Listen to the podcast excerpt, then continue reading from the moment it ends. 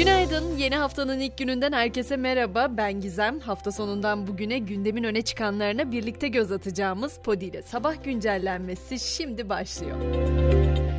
Her zaman son haber olarak bahsedecek değilim. Tabii ki hafta sonu boyunca bunu konuştuk. Dünya Kupası'nda ikişer kez şampiyonlukları bulunan Arjantin ve Fransa Üçüncü yıldızı takmak için ter döktü. Final maçında penaltılarda Fransa'ya 4-2 üstünlük sağlayan Arjantin kupanın da sahibi oldu ve FIFA 2022 Dünya Kupası Messi'nin ellerinde yükseldi. Böylece Lionel Messi'nin kariyerinde kazanamadığı kupa kalmadı ve Messi Dünya Kupası grup aşamasında son 16 turunda çeyrek finalde, yarı finalde ve finalde gol atan ilk futbolcu oldu. Fransa milli takımında ise Mbappe kupayı alamadı ancak hem gol kralı oldu hem de Dünya Kupası finalinde hat-trick yaparak tarihe geçti.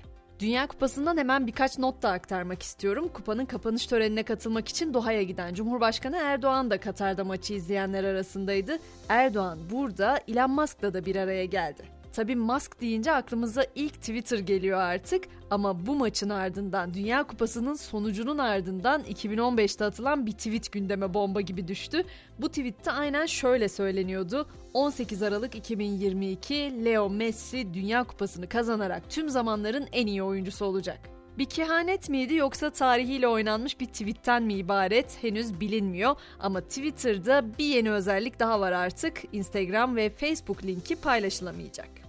Bu arada kupayı kazanan Arjantin'de halk sokaklara döküldü. Fransa'nın Dünya Kupası finalinde Arjantin'e yenilmesinin ardındansa Paris'te ayaklanmalar patlak verdi. Dünya Kupası finalinde yer yerinden oynadı ama tam o dakikalarda Türkiye'de Hatay'ın Kırıkhan ilçesinde de 4,8 büyüklüğünde bir deprem meydana geldi. Çevre il ve ilçelerden de hissedilen depremde neyse ki herhangi bir olumsuzluk yaşanmadı. Bir diğer afet bölgesi Antalya'da ise geçen hafta biliyorsunuz sel felaketi yaşanmıştı.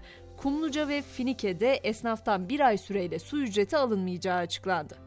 Tabii yeni haftaya başlarken havanın durumu da önem arz ediyor. Çünkü yeni hafta ile birlikte sıcaklıklar da düşmeye başlayacak. Hatta Türkiye'nin bazı bölgelerinde yüksek kesimlerde yer yer kar yağışı da bekleniyor.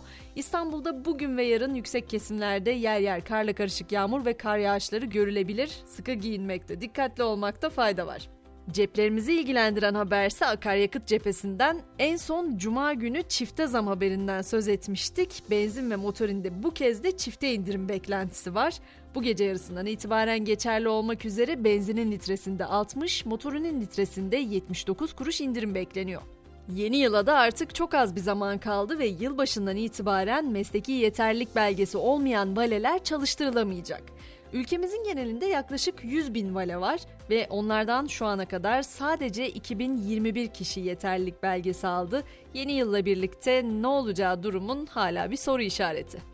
Dünya geneline baktığımızda ise biliyorsunuz gerginlik denilince son 11 aydır aklımıza gelen tek yer Rusya-Ukrayna hattı. O bölgeden de gelişmeler var. Rusya askerlerinin morallerini yükseltmek amacıyla Ukrayna'daki savaşın ön cephelerine bando takımı göndereceğini açıkladı. Rus Savunma Bakanlığı bu hafta vokalistlerin ve müzisyenlerin katılımıyla cephe müzik tugayının kurulduğunu duyurdu.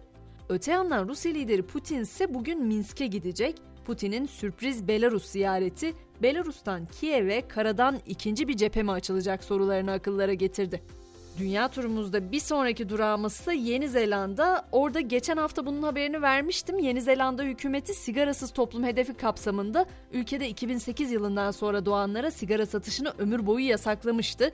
Bu yasağı çiğneyenlere verilecek ceza açıklandı. Ceza 96 bin dolar ama bununla kalmıyor. Bu gruba ait kişilere sigara ikram edenlere ise 32 bin dolar ceza verileceği açıklandı. Bilim cephesinden gelen iki birbirinden dikkat çekici haberle de sabah güncellememizi noktalayacağım. Önce İngiltere'ye gideceğiz. Oradaki araştırmacılar gömülü güneş hücreleri sayesinde giysileri güç kaynaklarına dönüştüren bir elektronik tekstil prototipi geliştirdi. Nottingham Trent Üniversitesi 1200 adet küçük fotovoltaik hücresiyle güneşten enerji üreten e-kumaş üretti. Araştırmacılar minyatür panellerin 400 megawatt elektrik enerjisi üretebileceği, sıradan bir cep telefonunu veya akıllı saati şarj etmek için yeterli olabileceğini iddia ediyor. Amerika'da ise Duke Üniversitesi'nin yürüttüğü çalışmada kare bulmaca çözmenin faydalarından söz edildi. Daha önce Sudoku'nun beyin üzerindeki etkileri çok çok konuşulmuştu ama kare bulmaca çözmenin de hafıza kaybı ve unutkanlığı yavaşlatma konusunda elektronik oyunlara kıyasla daha etkili olduğu belirlendi. Bu haberle birlikte sabah güncellenmemizi burada noktaladık. Akşam saat 18 itibariyle ben yine buradayım. Tabii ki sizleri de bekliyor olacağım. Şimdilik hoşçakalın.